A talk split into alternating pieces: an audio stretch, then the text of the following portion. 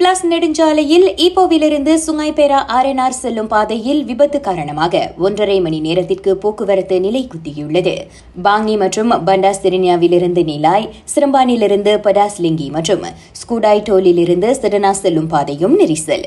Rawang ஸ்லாத்தானிலிருந்து Tanjong Malim slim ரிவரிலிருந்து சுங்காய் செல்லும் பாதையிலும் கடுமையான நெரிசல் ஏற்பட்டிருக்கின்றது.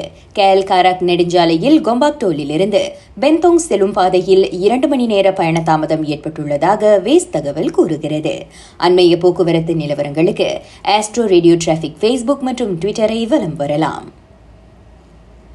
மற்ற தொழிற்துறைகளிலும் அந்நிய தொழிலாளர்களை வேலை கமர்த்துவதற்கான அவசியம் குறித்து அரசாங்கம் ஆராயும்.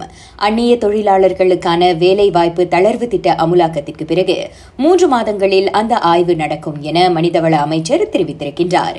அத்திட்டம் நடப்பில் தோட்டத்துறை விவசாயம் கட்டுமானம் உற்பத்தி மற்றும் உணவு சேவைகளுக்கு மட்டுமே வழங்கப்படுகிறது. இந்த ஐந்து முக்கிய துறைகளில் ஏற்பட்டுள்ள தொழிலாளர் பற்றாக்குறைக்கு தீர்வு கண்டதும் இதர துறைகளிலும் கவனம் செலுத்தப்படும் என்றார் அமைச்சர்.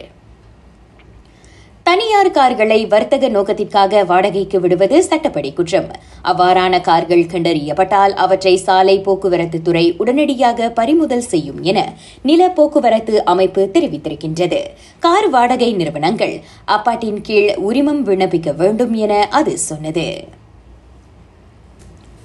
பள்ளி தொடக்க உதவி நிதி பிஏபி நிர்ணயிக்கப்பட்ட விகிதத்தில் கொடுக்கப்படுவதில்லை என்ற குற்றச்சாட்டை கல்வி அமைச்சு விசாரிக்கும். ஒரே பள்ளியில் பயிலும் மூன்று மாணவர்களின் தாய் ஒருவர். டிக்டாக்கில் தனது பிள்ளைகளுக்கு வெவ்வேறு பிஏபி தொகை வழங்கப்பட்டதாக கூறியிருந்தார். கடா பேரா பஹாங் கேல் மற்றும் சபாவில் இன்று நண்பகல் ஒரு மணி வரை இடியுடன் கூடிய கனமழை பெய்யும் என வானிலை ஆய்வுத்துறை கணித்துள்ளது. ராகா செய்திகளுக்காக நான் திவ்யா வேகன் ஜான் வணக்கம்